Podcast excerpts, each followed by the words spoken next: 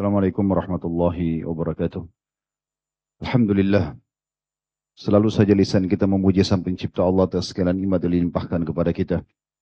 Dan setiap mukmin sangat yakin bahwasanya kalimat Alhamdulillah adalah kalimat penghubung antara dia dengan Tuhannya. Dan kalimat ini telah dijadikan oleh Allah subhanahu wa ta'ala sebagai kalimat syukur, berterima kasih. Dan dengannya semua nikmat kebutuhan kita, baik di dunia maupun di akhirat akan dipenuhi. Maka jadilah orang yang selalu mengucapkan kalimat ini. Selanjutnya kita panjatkan salam hormat kita kepada manusia yang telah disempurnakan jalur nasabnya, fisiknya dan ilmunya oleh sang pencipta Allah. Mengucapkan satu kali salam hormat kepadanya akan dibalas dengan sepuluh kali rahmat. Dan rahmat Allah meliputi segala sesuatunya. Baik itu pemenuhan kebutuhan, solusi dari permasalahan, selamat dari segala macam cobaan dan musibah. Maka sangat wajar kalau telah mengetahui ini kita selalu juga mengucapkan setelah Alhamdulillah salawat dan taslim kepada Nabi besar Muhammad sallallahu alaihi wa ala alihi wa sahbihi wasallam. Seperti biasa teman-teman sekalian bila Allah Subhanahu wa taala mudahkan di hari Rabu malam kita akan melanjutkan bahasan tentang dosa-dosa besar dan semoga Allah Subhanahu wa taala menyelamatkan kita dari seluruhnya dan kita mempelajari hal-hal yang telah Allah haramkan agar jangan sampai kita terjerumus kepadanya. Tentu dari sisi lain kita juga akan terus mempelajari apa yang Allah perintahkan agar kita sibuk mengerjakan apa yang telah diperintahkan. Namun mengetahui apa yang Allah haramkan adalah bagian daripada syariat. Dan insya Allah pada kesempatan ini di malam ini Syekh Muhammad bin Abdul Wahab masih menyinggung dosa besar berhubungan dengan masalah lisan. Kalau judul yang ada di flyer adalah omongan yang sia-sia. Kalau bahasa yang sering kita ucapin sekarang adalah omong kosong. Banyak orang tidak mengetahui dan tidak menyadari kalau ternyata omong kosong itu hal yang tidak ada manfaatnya, sia-sia. Baik itu mengulang-ulangi kisah yang tidak bermanfaat atau berbicara sesuatu yang tidak jelas hanya untuk menjadikan sebagai bahan pembicaraan atau membuat orang lain tertawa bagian daripada dosa. Karena seorang mukmin tidak ada waktu bagi dia untuk menggunakan lisannya pada hal yang sia-sia. Jelas sekali hadis Nabi wasallam, "Man kana yu'minu billahi wal yawmil akhir falyakul khairan." Ini khairan di garis bawahi, auli yasmut. Siapa yang mengaku beriman kepada Allah dan hari akhir, berharap balasan nanti di akhirat, masuk ke surga, selamat dari neraka, maka dia hanya mengucapkan yang baik saja. Enggak ada pilihan lain. Yang baik saja atau dia diam. Apa maknanya di sini? Dia harus ucapkan yang baik saja, maksudnya tidak boleh ada satupun kata-kata yang sia-sia. Bukan cuma sekedar kata-kata haram, tidak ada manfaatnya pun tidak perlu. Sampai Nabi SAW mengatakan baik atau diam. Kalau seandainya masih ada jeda, Nabi SAW mengatakan yang baik atau yang mubah atau dia diam.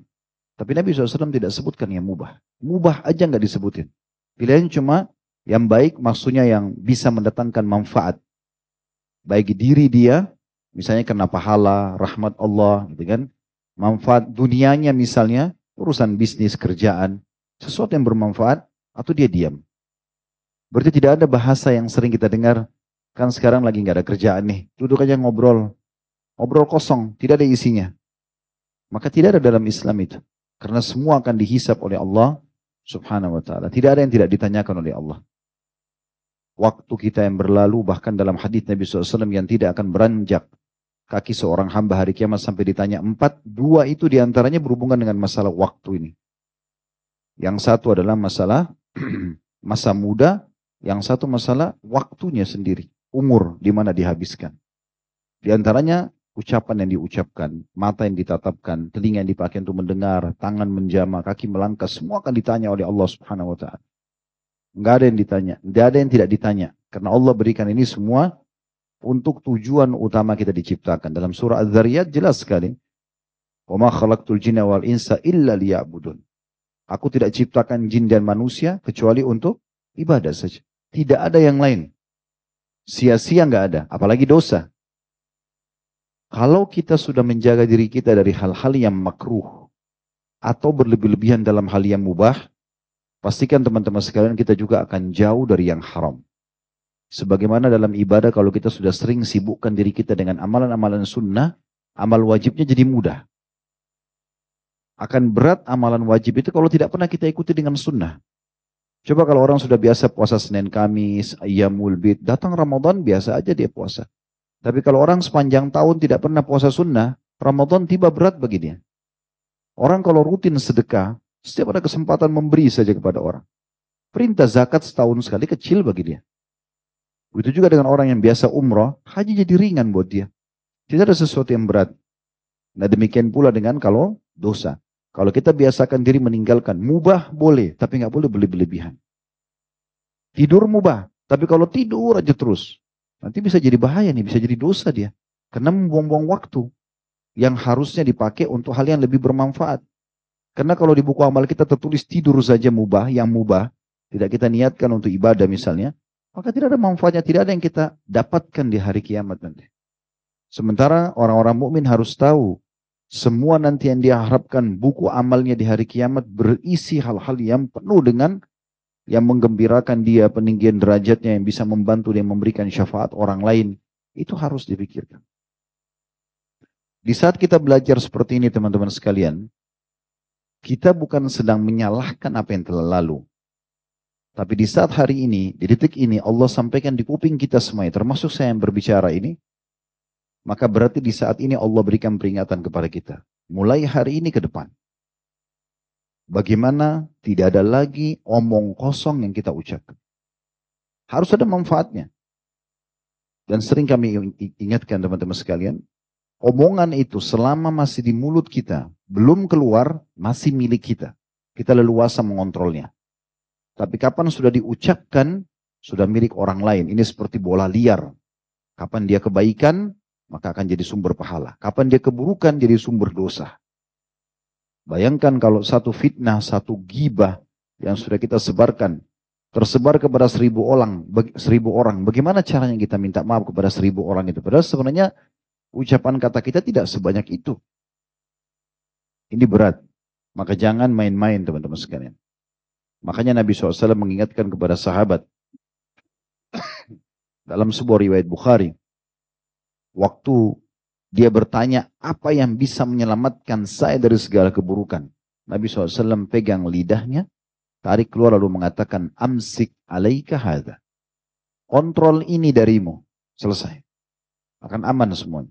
Dan apa kata Nabi SAW dalam hadis yang lain, "Mamdamina li ma baina lihyai wa ma baina fakhidai, damintu lahul jannah." Siapa yang bisa menjamin, bisa mengontrol apa yang ada di antara dua pipinya, lisannya, dan apa yang berada di antara dua pahanya kemaluannya, aku akan jamin baginya surga. Tiket VIP dari Nabi bagi orang yang bisa mengontrol ini. Jadi memang harus baik saja. Tidak ada negosiasi. Mubah pun harus ada batasannya. Nanya kabar orang, nanya tentang alamat. Udah tidak usah berlebihan, secukupnya saja. Tidak usah berlebihan. Jangan sampai sudah ditanya, ulangi lagi. Kayak nggak ada manfaatnya, omongan tidak ada gunanya. Nah ini yang dimaksudkan. Menurut Syekh Muhammad, penulis buku, rahimahullah, ini masuk dalam at-tashadduq, bahasa Arabnya. Beliau mengangkat dalil, kalau teman-teman ada yang pegang buku ini di halaman 45 ya, Hadis Bukhari, eh, maaf, firman Allah sementara dalam surah Al-Munafikun ayat 4 tentang ciri orang munafik ini. Al-Munafikun ayat 4 Wa idza ra'aitahum tu'jibuka ajsamuhum wa yaqulu tasma' liqawlihim ka'annahum khushubun musannadah yahsabuna kulla sayhatin 'alaihim humul adu fahdharhum qatalahumullah anna yufakun. Artinya, apabila kau melihat mereka, wahai Muhammad, orang-orang munafik, tubuh-tubuh mereka menjadikan kamu kagum. Dan jika mereka berkata, kamu mendengarkan perkataan mereka, karena indahnya mereka, menyusun kata-kata itu. Itu sifat orang munafik, hanya untuk menarik perhatian orang. Mereka adalah seakan-akan kayu yang bersandar atau tersandar. Mereka mengira bahwa tiap-tiap teriakan yang keras ditujukan kepada mereka, mereka itulah musuh yang sebenarnya maka waspadalah terhadap mereka. Sungguhnya Allah membinasakan, semoga Allah membinasakan mereka. Bagaimanakah mereka sampai dipalingkan dari kebenaran? Saksi bahasan kita adalah orang yang coba menyusun kata-kata supaya bisa menarik perhatian orang, dan itu sebenarnya omong kosong. Beda kalau orang menyampaikan sebuah materi pengajian, guru ngajar materi ya, di sekolah, dosen di kampus. Memang dia harus menggunakan retorika yang tepat supaya orang tertarik untuk bisa mendengarkan dan mudah difahami. Ya. Tapi ada orang tidak, memang menyusun kata-kata ini untuk menggoda lawan jenisnya, untuk menipu orang lain, lisannya manis gitu. Banyak sekali ikhwah dan akhwat yang pasangan suami istri datang kepada kami mengeluhkan masalah itu. Datang orang penampilannya meyakinkan seorang muslim atau muslimah, tutur katanya luar biasa indahnya, tapi ujungnya penipu. Udah, itu kesimpulan terakhirnya. Orang ini ditipu, sampai awalnya dianggap seperti keluarga datang bergabung di rumah dan segala macam hal, ujung-ujungnya ditipu. Karena memang menggunakan lisannya itu. Dan diangkat selanjutnya riwayat Ibnu Umar radhiyallahu anhu secara marfu hadis riwayat Bukhari nomor 5146 inna minal bayani la sihra. Sesungguhnya di antara penjelasan itu ada seperti sejenis sihir bisa mempengaruhi orang. Ya. Sebenarnya tujuannya hanya untuk membuat cerita bohong. Beda kalau orang menyampaikan kebenaran dan Allah berikan taufik di lisannya itu lain. Tapi kalau orang ini cuma mengambil hati orang lain, Tujuannya untuk buruk, untuk menipu, untuk bermaksiat, untuk meraih hati pasangannya, lawan jenisnya, untuk melakukan kemaksiatan. Maka ini yang dimaksud. Ya.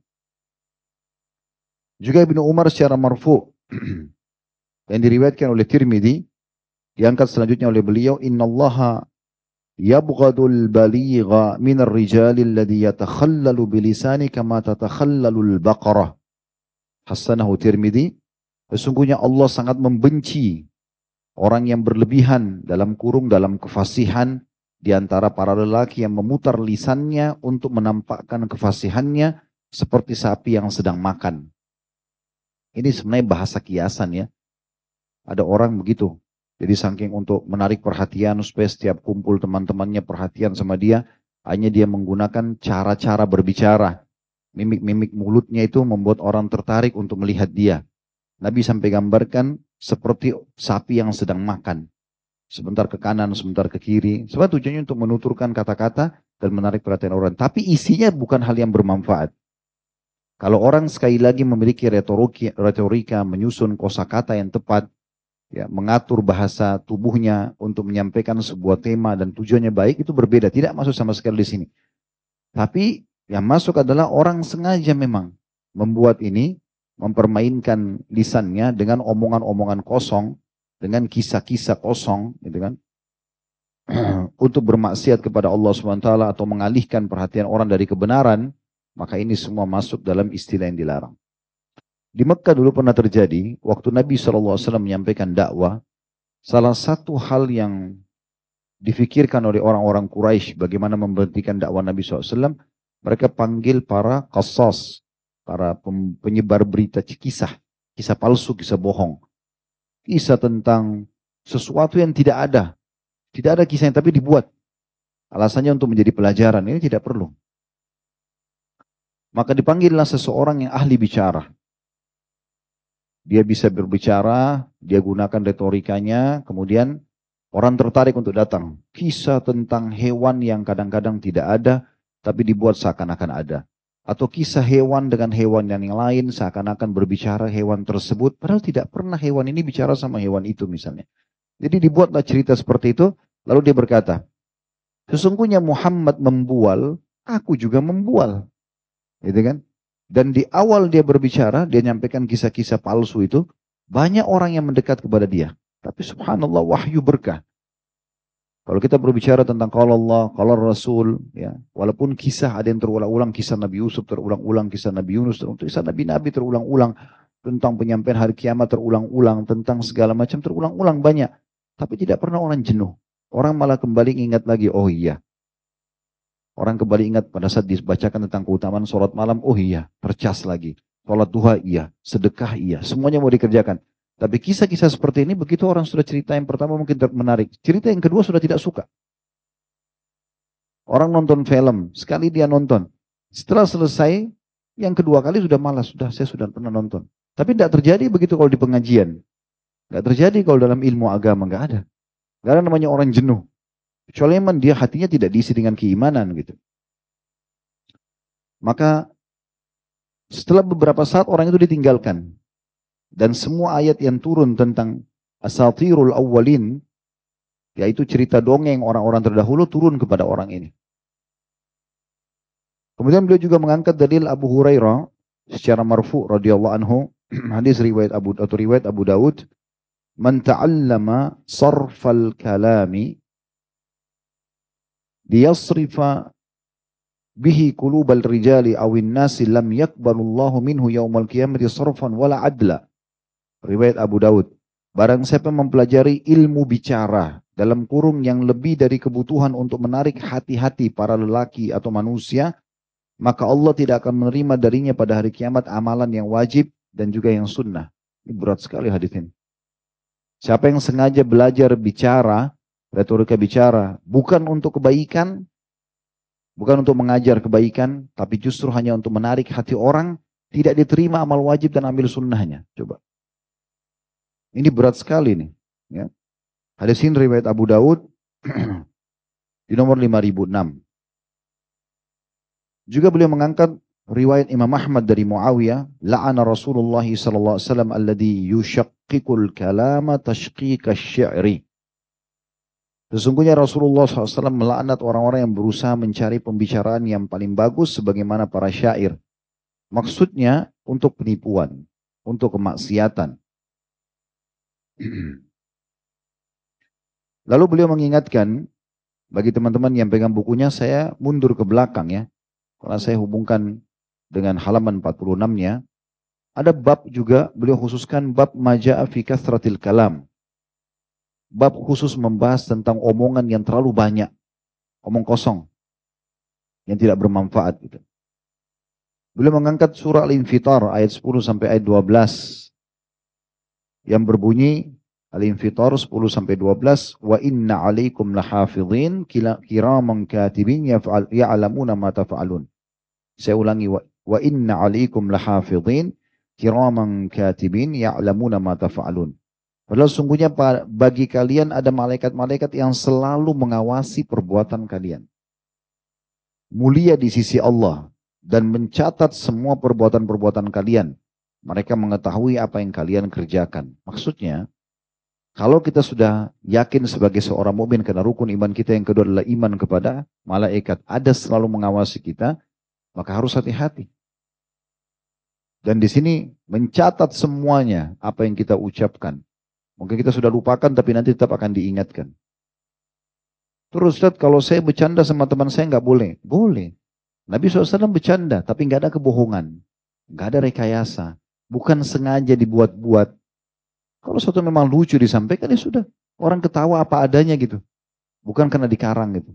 Bukan karena omong kosong. Bukan sengaja ini seperti merekayasa, membuat. Akhirnya terjadilah omongan kosong dan dinukillah sama manusia. Akhirnya menjadi sebuah cerita yang panjang yang tidak ada tidak ada ceritanya. Dongeng kosong. Padahal sebenarnya kita disuruh menukil kisah-kisah yang benar. Gitu kan.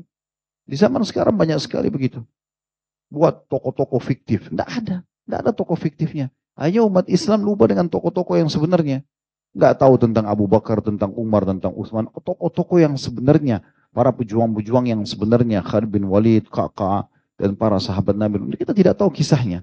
Para ummahatil mu'minin Zainab, ya, kemudian Sauda, Aisyah, Khadijah, Gak ada yang tahu. Hafsa. Sedikit orang tahu. Siapa oh ya istri Nabi. Bahkan banyak di antara muslim yang ditanya siapa nama istri Nabi. Dia salah sebut istri Nabi namanya Fatimah. Padahal itu anak Nabi.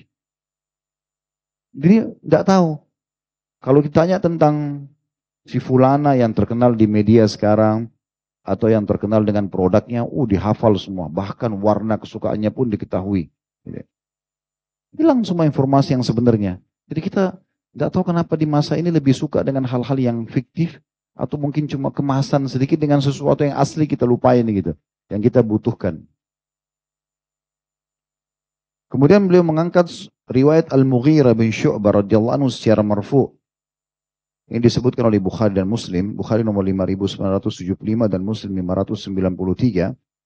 Inna Allah harrama alaikum uquqal ummahat, ummahat, wa wa'dal banat, wa man'an wa had wa kariha lakum qila wa qal wa kathratas su'al wa idha'atil mal. Sesungguhnya Allah mengharamkan atas kalian durhaka kepada para ibu. Jelas ini, nggak boleh durhaka sama orang tua. Kemudian mengubur anak perempuan hidup-hidup. Ini kebiasaan orang tradisi Quraisy dulu. Sebagian besar mereka malu kalau punya anak perempuan. Karena mereka pikir tidak bisa jadi pejuang, tidak bisa membawa nam, tidak bisa jadi kepala suku. Jadi banyak mengubur anaknya. Yang ketiga, perbuatan menghalangi perkara yang dia diperintahkan untuk diberikan dan meminta perkara yang tidak dia berhak mengambilnya. Maksudnya di sini adalah mereka menipu kesimpulannya. Kemudian juga yang keempat adalah dan Allah benci. Masuk dalam makna potong hadis pertama ya, sungguhnya Allah mengharamkan. Di sini juga Allah benci sama, Allah tidak bolehkan. Adalah bagi kalian katanya, katanya. Katanya si fulan, kata orang itu, saya dengar seperti ini, gitu kan. Padahal tidak ada manfaatnya. Dalam kurung tenggelam dalam kabar manusia. Dan juga yang terakhir, banyak bertanya dan menyanyiakan harta. Saksi bahasan kita adalah dari dua potongan yang terakhir, ya, yaitu dan Allah sangat membenci bagi kalian, tanda kutip, katanya, titik-titik, katanya. Kila wakal itu. Ya. Atau dalam kurun tenggelam dalam kabar-kabar manusia. Tidak ada kejelasan. Kalaupun kita harus dengar satu kisah tentang tangga kita, satu kali cukup. Tujuh kali diulangi, delapan kali diulangi, apa gunanya? Itu itu terus yang terulang. Ada orang berteman sudah 30 tahun, 40 tahun, kisahnya itu aja terus. Temannya sudah hafal kalau disampaikan. Untuk apa diulangi gitu? Coba sesuatu yang baru, masih banyak yang baru yang bisa bermanfaat. Dan juga di sini dikatakan dan banyak bertanya. Maksudnya bertanya pada hal yang tidak bermanfaat. Setiap ketemu orang semuanya ditanya. Dari kepala rambut orang itu sampai kakinya. Kenapa sisir begini, bajunya merek apa, sepatunya merek apa. Apa manfaatnya? Kalau ada keperluan tidak masalah. Kita kebetulan lihat bajunya bagus, pengen beli yang sama. Tidak masalah. Dan sebatas tanya saja, bajunya beli di mana bagus ya sudah. Tidak usah satu baju itu dijadi bicara satu jam. Ya. Jadi bahan pembicaraan. Hanya satu model. Untuk apa nih? Buang-buang waktu untuk apa? Tidak ada waktu untuk itu gitu. Harus semuanya manfaat. Minimal mubah, mubah pun tadi saya bilang tidak boleh berlebihan. Kemudian yang terakhir beliau angkat, dalil riwayat Jabir radhiyallahu anhu secara marfu dan dihasankan oleh Tirmidzi juga dihasankan oleh Syekh Albani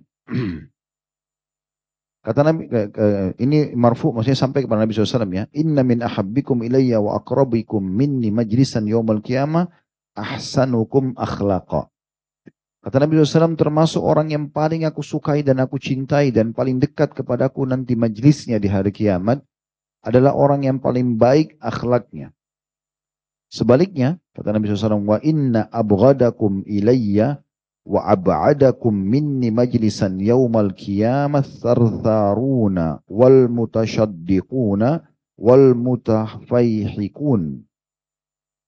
Dan sebaliknya orang yang paling aku benci. Dari Nabi SAW tidak suka orang-orang ini. Dan yang paling jauh kedudukannya atau majlisnya dariku pada hari kiamat adalah at-thartharun dalam kurung orang yang banyak bicara dengan memberat-beratkan diri dan keluar dari kebenaran. Al-mutasyaddiqun. Mutasyaddiqun. Berbicara dengan sepenuh mulutnya untuk menampakkan kefasihan. Supaya kelihatan fasih, dia ngomong. Padahal sebenarnya bukan untuk kebenaran ya. Kemudian al-mutafaihikun. Maksudnya orang yang melebarkan pembicaraannya dan suka membuka mulutnya berlebihan. Ini sampai seperti itu Nabi sebutkan.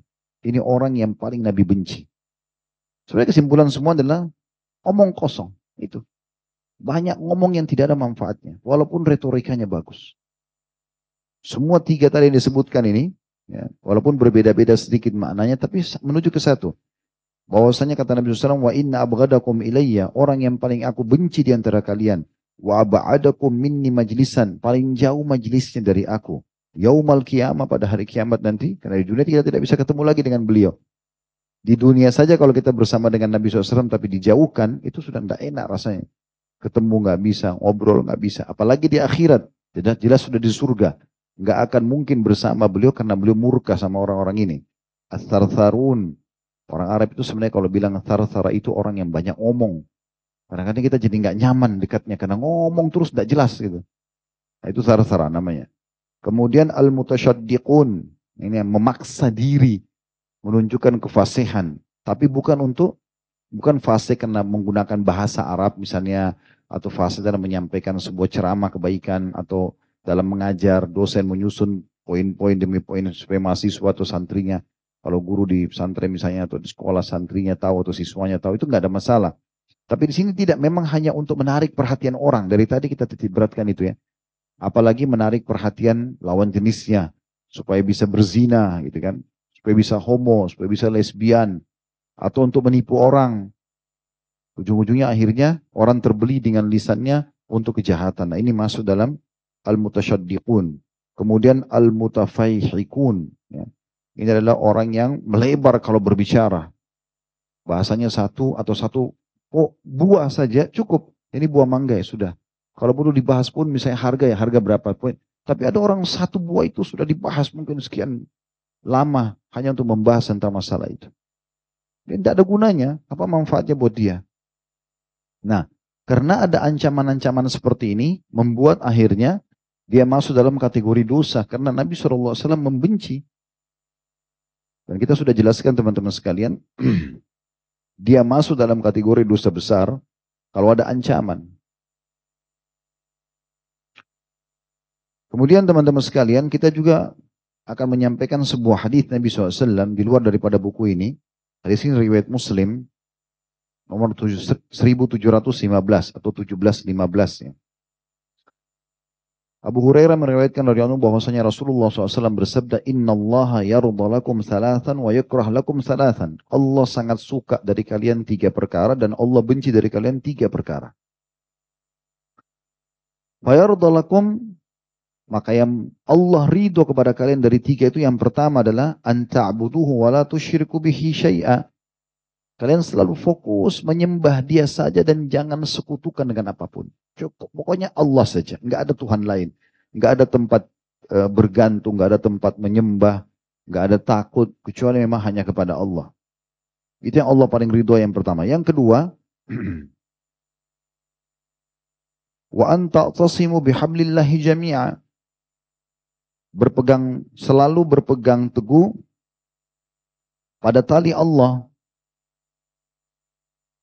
Kemudian yang ketiga maksudnya kepada syariat Allah Subhanahu wa taala pada apa yang telah Allah perintahkan. Yang ketiga, wala tatafarraqu. Dan jangan pernah berpecah belah.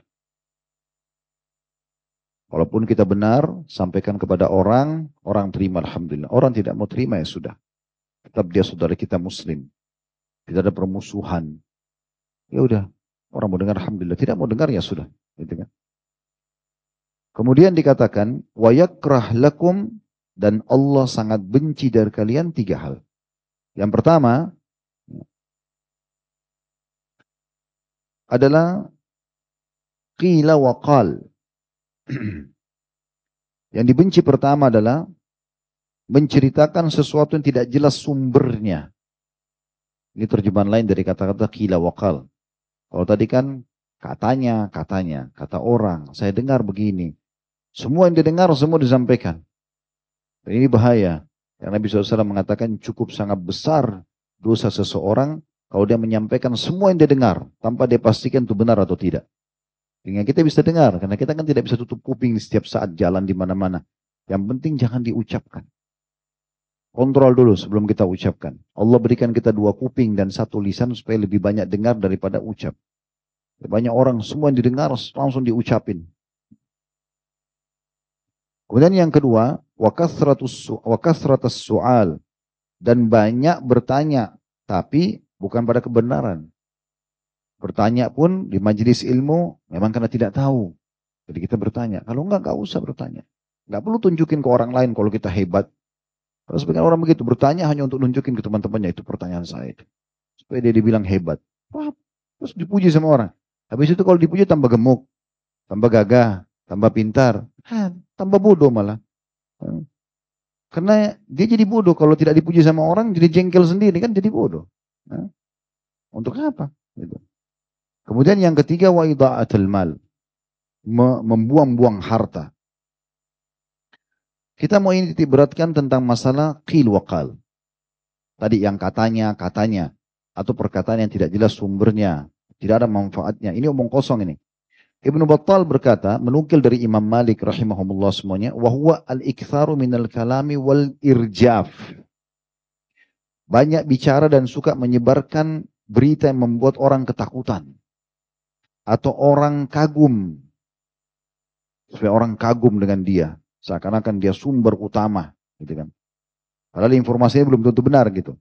Nahwa qaulun nas atau nahwu qaulun nas seperti perkataan orang, si fulan memberi ini dan tidak mendapatkan ini. A'ta fulana kada wa mana'a fulana kada. Bahwasanya seperti perkataan orang yang dinukil, si fulan telah memberi dan si fulan telah tidak ya, menahan ini atau tidak memberi. Wal khawdu fi ma la ya'ni. Dan juga menceburkan diri pada sesuatu yang tidak bermanfaat. Ini syarah Ibnu Battal di jilid 12 halaman 48. Ini beliau merincikan tentang masalah itu. Jadi kalau kita tangkap semua ini, kebur pusar kita tadi, omongan sia-sia atau omong kosong itu. Ibnu Hajar juga menyebutkan dalam Fathul Bari, di jilid 11 halaman 306 sampai 307, tentang qil waqal, perkataan omong kosong sia-sia itu, hikayatun aqawilun nas wal bahthi anha. Menceritakan perkataan orang yang banyak lalu sibuk membahas terus itu. Kalau bahas ayat Allah tentang sabda Rasulullah SAW atau sesuatu yang bermanfaat paling tidak gitu kan. Kalaupun tadi orang harus ketawa, ketawa memang dengan kisah yang benar gitu ya. Beliau mengatakan hikayatu akawil nas wal bahthi anha. Makna daripada sesuatu yang Allah benci tadi qil wa qal, perkataan katanya katanya ya, atau ilmu perkataan yang tidak ada dasarnya gitu kan itu menceritakan perkataan orang yang banyak, lalu sibuk membahasnya. Kama yuqal, ya, seperti kalau dikatakan, qala fulan kada, wakila anhu kada, mimma yakrau hikayatahu anhu. Misalnya dia mengatakan si fulan berkata seperti ini dan si fulan berkata seperti itu dan sebenarnya tidak disukai yang sebenarnya itu tidak disukai juga oleh orang yang diceritakan sebagai bahan cerita. Itu penjelasan Ibnu Hajar tentang masalah omong kosong itu tadi. Kemudian Ibnu Imam Nawawi rahimahullah menjelaskan dalam syarah sahih Muslim jadi 12 halaman 11 Al-khawdu fi akhbarin nas. Yang dimaksud dengan yang Allah benci qil waqal, katanya, katanya tadi itu, yang dimaksud adalah menceburkan diri dalam berita-berita yang dibicarakan oleh banyak orang. Wahikayat ma la ya'ni min ahwalihim wa tasarrufatihim. Dan hal-hal yang banyak dinukil dan dibicarakan mengenai aktivitas dan gerak-gerik orang lain. Padahal sebenarnya tidak bermanfaat bagi dia. Banyak orang begitu datang mencari tahu tentang apa saja berhubungan dengan orang tersebut. Padahal sebenarnya belum baik. Tidak ada manfaatnya untuk dinukil. Kosong, nggak ada gunanya. Ya. Dan di sini diingatkan Bagaimana seorang muslim harus hati-hati. Karena kata Nabi SAW, min husni islam, mertaruku mala ya'ni. Nah, di antara tanda-tanda kebaikan seorang muslim adalah meninggalkan apa yang tidak bermanfaat. Jadi sebenarnya bertolak belakang sekali perintah Nabi dengan apa yang banyak orang lakukan. Sibuk menukil informasi tentang manusia, tentang fulan, tentang fulan.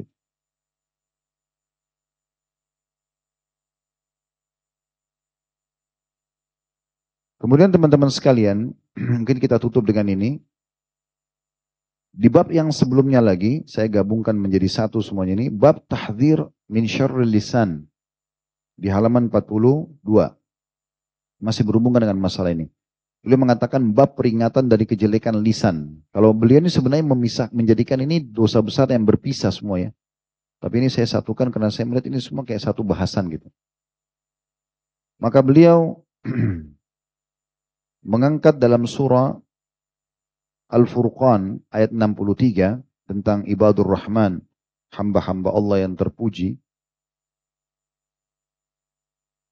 Wa ibadur rahmanil ladina yamshuna 'alal ardi hauna wa idza khatabahumul jahiluna qalu salama dan hamba-hamba Allah yang Maha Penyayang ialah orang-orang yang berjalan di atas bumi dengan rendah hati. Dan apabila orang-orang bodoh berbicara pada mereka, mereka mengucapkan kata-kata yang baik. Makna orang-orang bodoh membicara, berbicara kepada mereka dan mereka mengucapkan kata-kata baik adalah kalau diajak, salah satu maknanya, kalau diajak untuk omong kosong, dia nggak mau.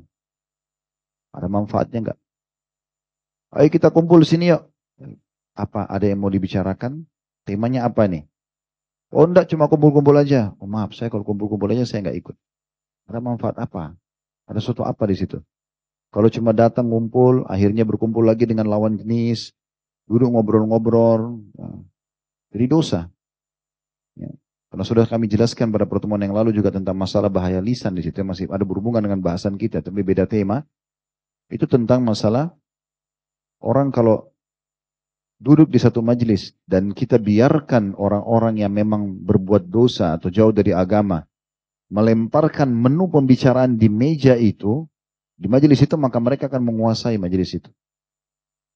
Jadi antum lihat siapa yang antum temani duduk. Kalau mereka orang-orang jauh dari agama, pasti menu pembicaraannya sama, jauh dari agama. Antum duduk dengan orang-orang beragama, maka menunya pasti yang beragama. Jadi siapa yang ajak, oh si fulan sama si fulan. Mereka bagaimana kehidupannya antum sudah tahu. Kalau cuma cerita tentang nyanyian, tentang diskotik, tentang maksiatnya, tentang mau kosong ada gunanya. Atau bahkan kadang-kadang akhirnya karena tidak ada kerjaan, pergilah kumpul-kumpul di mana, akhirnya berzina, akhirnya buat masalah. Terus kita bisa terima untuk apa kita kumpul sama mereka? Kenal iya, tapi kumpul enggak? Karena nanti akan ada tanggung jawab semua di sisi Allah SWT. Nah ini yang perlu diperhatikan. Dan Allah memuji mereka sambil mengatakan, kalau diajak mereka mengatakan kata-kata yang baik. Maaf ya, saya nggak bisa ikut. Gak usah bilang, oh kalian tuh ahli neraka, saya tidak mau ikut. Enggak, nggak usah. Ya. Tapi kata-kata baik, kata-kata baik itu maksudnya sudah maaf, saya nggak ikut. Oh kamu so alim, enggak apa-apa ya, Alhamdulillah. Mudah-mudahan seperti yang kalian katakan. Enggak apa-apa. Ya. Kemudian surah Al-Qasas ayat 55, beliau mengangkat juga, Wa idza sami'ul lagwa an. Salah satu ciri hamba-hamba Allah yang beriman adalah surah Al-Qasas ayat 55. Apabila mereka mendengar perkataan yang tidak bermanfaat. Ini kata Allah lihat dalam surah Al-Qasas ayat 55, bukan perkataan saya. Apabila hamba-hamba Allah itu mendengar perkataan yang tidak bermanfaat, maka mereka berpaling darinya. Gak mau ikut-ikutan. Gak usah nimbrung, bahaya. Karena kita ini manusia lemah. Sekali mereka ngobrol, kita kepancing, kita ikut-ikutan ngobrol. Udah. Jadi kacau semuanya nanti. Pasti akan ada pertanggungjawabannya. Pasti ada tergelincirnya. Ya. Sementara Allah mengingatkan selanjutnya surah Qaf ayat 18.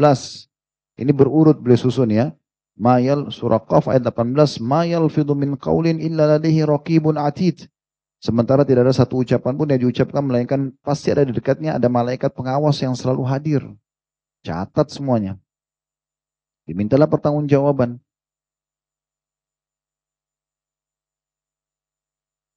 Kemudian beliau mengangkat juga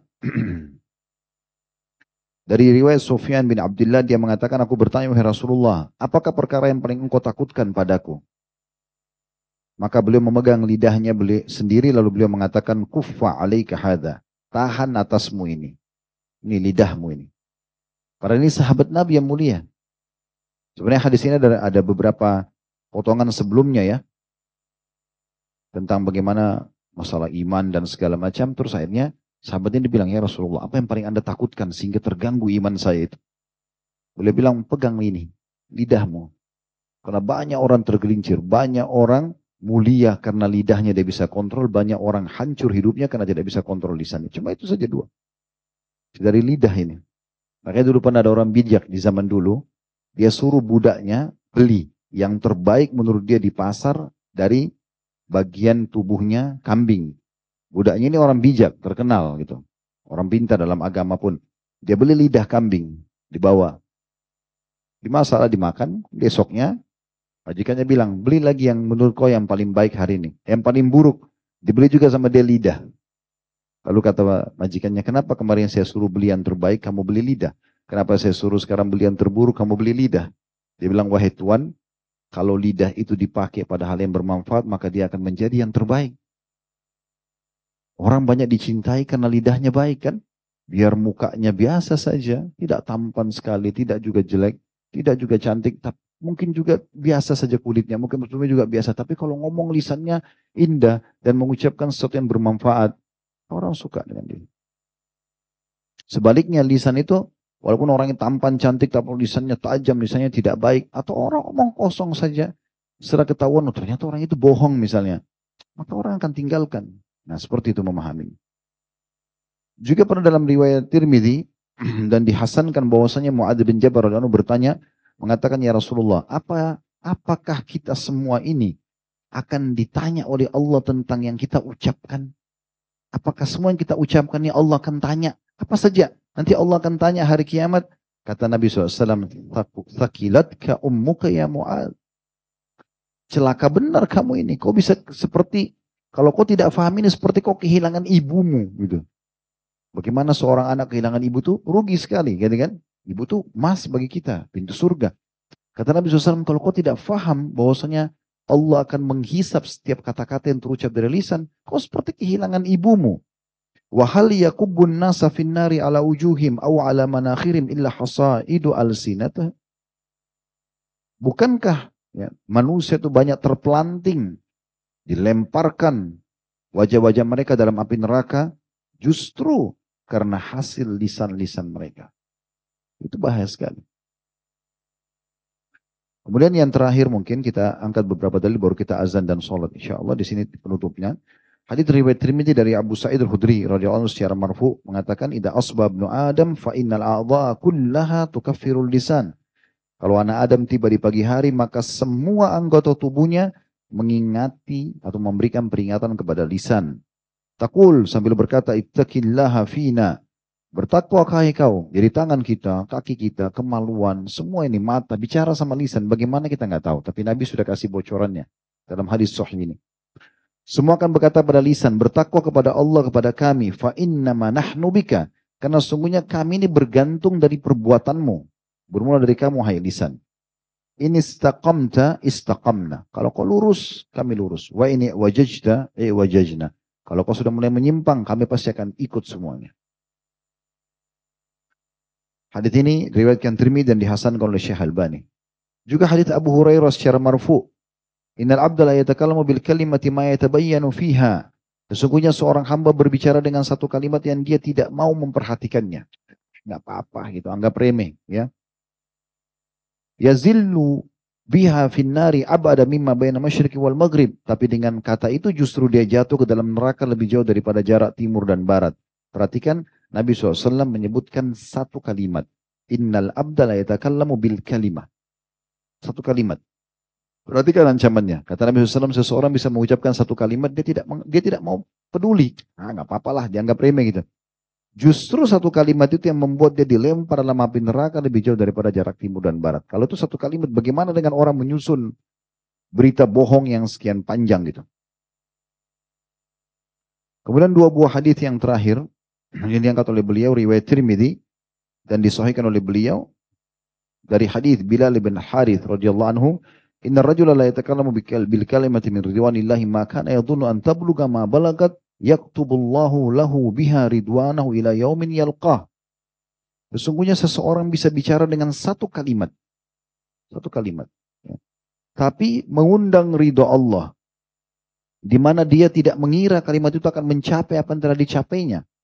Kemudian Allah menetapkan keridoannya bagi orang tersebut dengan kalimat yang satu itu sampai hari kiamat.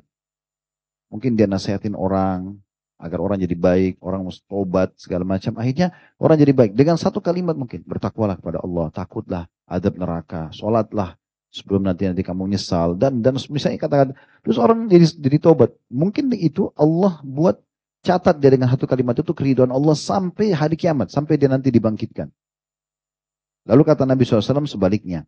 Wa inna rajula la yatakallamu bil kalimati min sakhatillahi ta'ala ma kana yadhunnu an tabluga ma balagat yaktubullahu alaihi biha sakhatahu ila yaumi yalqah. Dan seseorang bisa saja mengucapkan satu kalimat yang mengundang murkahnya Allah, kemudian dia tidak mau mempedulikan itu dan dia tidak menyangka mencapai pada hukuman yang telah dicapai Maka kemudian Allah menetapkan kemurkahannya dengan kalimat itu sampai nanti dia bertemu dengan Allah. Nah, ini bahaya sekali. Sebagai penutup teman-teman sekalian, hadis yang mulia juga, hadis riwayat Muslim nomor 2621.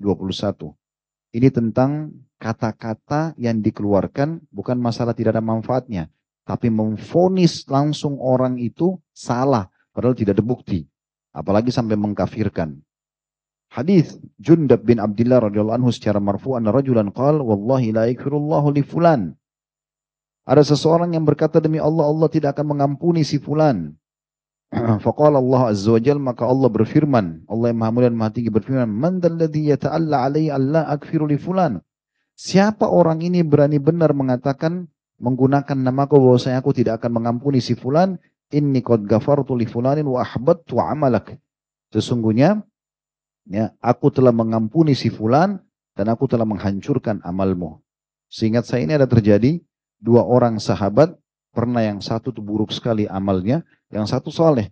Tapi yang soleh selalu nasihatin, kau jangan begini, kau jangan begitu. Terakhir kena orang itu nggak mau dengar, lalu dia bilang, demi Allah kau akan tidak akan diampuni. Bahasa ini aja. Dia fonis, demi Allah kau tidak akan diampuni. Di saat itu turun sabda Nabi SAW ini. Ya, Nabi SAW sampaikan, Allah berfirman, Allah marah kepada orang tersebut. Kenapa dia berani fonis atas nama Allah tidak akan diampuni si fulan. Lalu Allah marah, Allah mengatakan, ketahuilah aku telah ampuni yang tadi dituduh tidak akan diampuni itu. Dan justru orang yang menuduh itu dengan lisannya dia ucapkan sembarangan kalimat, itu aku tidak aku akan menghancurkan seluruh amal-amalmu. Ini bahaya sekali masalah lisan tersebut. Semoga Allah SWT menjaga kita. Baik kita lanjutkan dengan tanya jawab insyaAllah setelah sholat sunnah nanti. Subhanakallah wa bihamdika. Asyadu an la ilaha illa anta astaghfiruka wa atubu ilaik. Wassalamualaikum warahmatullahi wabarakatuh.